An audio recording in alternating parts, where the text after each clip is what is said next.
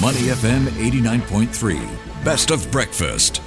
The bigger picture only on Money FM 89.3. Good morning. Welcome to the bigger picture. Now, while the UBS takeover of Credit Suisse helps to stave off a potential global banking crisis, or at least a worsening of confidence in the sector, it has not been good news for everyone involved. One section of Credit Suisse bondholders is set to be wiped out following the struggling bank's takeover, and this is going to see their investments worth 17 billion US dollars become worthless. So the Swiss regulator FINMA announced over the weekend that the so-called additional tier 1 bonds, which are widely regarded as relatively risky investments, will be written to zero as part of the takeover deal.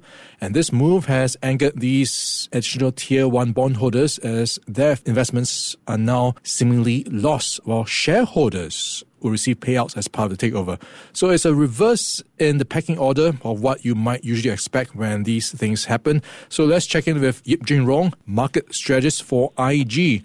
Morning, Jerome. How are you doing today? Hey, morning, Ryan. Um, great. Thanks for having me. Hey, thanks for helping us to unpack what is a very complicated deal. And to some people, it is also a bit surprise. So you've got, on one hand, the AT1 bonds, the additional tier 1 bonds, now they are likely to be deemed worthless. And typically, we see shareholders at the back of the queue, but now they've jumped the queue ahead of these bonds. Help us understand what's going on here. How much was this a surprise for market watchers? Yeah, I think the decision surely uh, caught many by surprise. I think the general convention is that uh, bondholders have this uh, priority over uh, shareholders in this uh, debt recovery scenario. So the decision from the Swiss authority to sort of allow shareholders to jump the traditional order and the bondholders being left with a thin air that is surely uh, unconventional.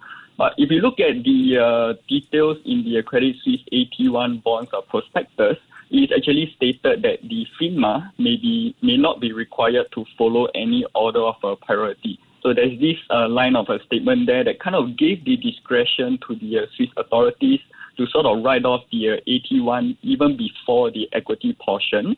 And that kind of, you know, gives the green light for equities to be ranked ahead. But overall, I think it still go against the uh, conventional way that, you know, bondholders have this priority. So that is why there is this uh, big uh, jitters over whether, you know, what is the real value that these uh, bonds will actually bring. So surely a surprise to many in this case. So it sounds like this is what they signed up for, these bondholders. Uh, you had to read the terms and conditions.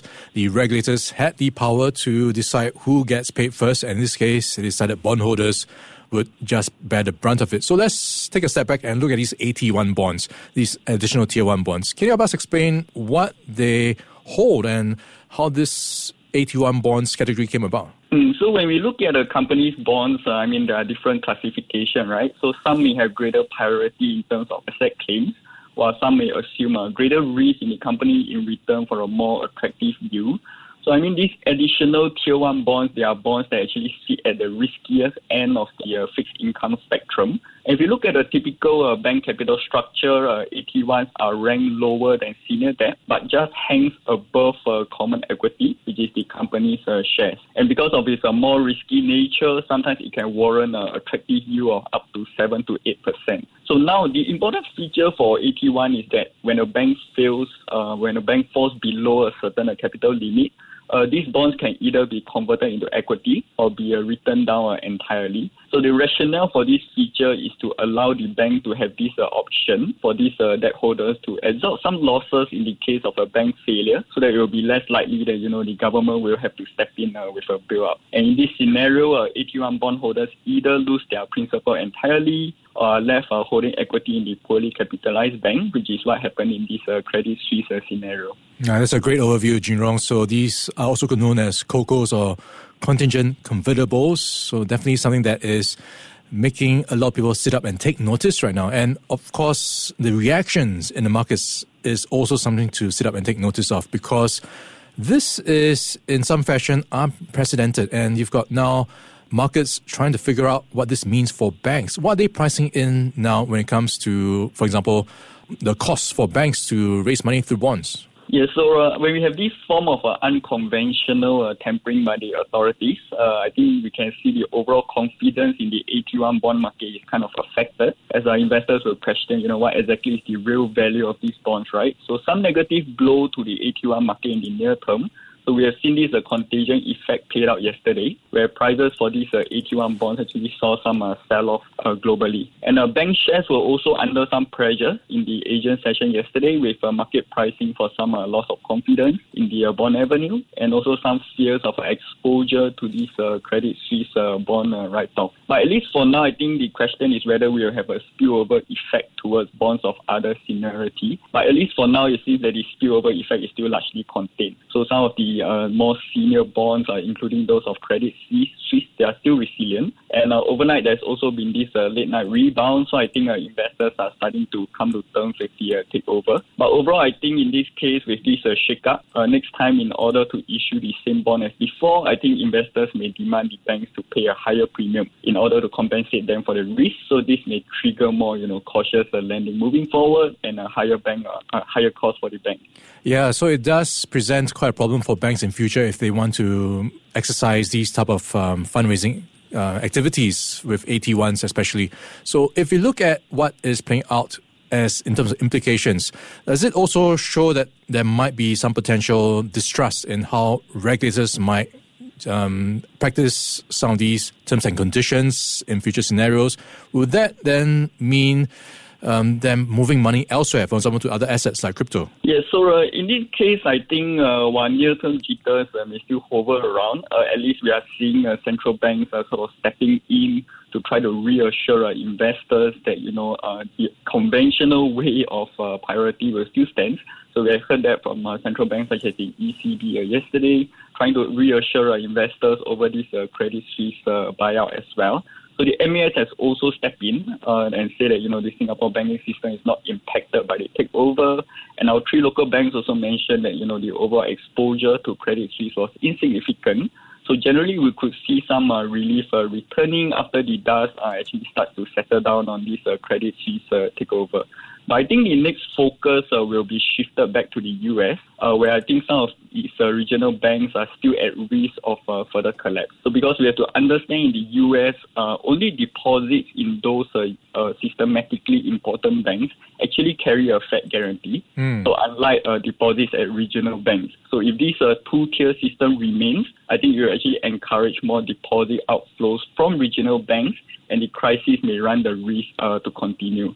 So we have seen uh, First Republic Bank shares uh, plunging 47% overnight despite the uh, improved risk environment. So in a way, investors are expecting that, you know, that bank will be the next one to go. So I don't think we are fully out of the woods yet. Yeah, there is a lot of negative pressure when it comes to headlines, at least around these banks.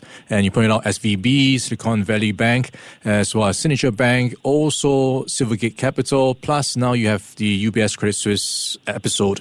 So if you look at banks back home, is this the best time to get in right now uh, based on what you are seeing when you look at valuations? Yeah, so for our own local banks, I think we are definitely in a better position uh, than our peers in the US. Uh, I think we are more well capitalized. And uh, our our banking system is quite resilient. Uh, we are also not being impacted uh, in terms of exposure uh, towards these, uh, you know, the Credit Suisse uh, takeover and also the other U.S. Uh, regional banks. So in a way, I think, uh, you know, when when market in is in this sort of a panic mode, uh, sometimes uh, irrationality can start to kick in, and we are seeing a broad-based sell-off across uh, regional banks, and of course, our local banks are also uh, in the crosshair. But I think once uh, the dust settles and you know sort of uh, rationality starts to return back to investors, uh, things start to settle down. I think uh, then uh, the value for our local banks will start to show up, and uh, that will be the time when you know investors will start to focus more on the fundamental aspects. And we realize that you know our local banks are actually uh, more resilient in this scenario. They are more uh, well capitalized. Our risk exposure is kind of limited, so that could see some uh, relief uh, returning uh, for our local bank shares. All right, a relief rally is playing out for today. We'll see if that continues for the next few days. We've been chatting with Yeap Junrong. He is the market strategist for IG, helping us to unpack the latest in the banking s- sector.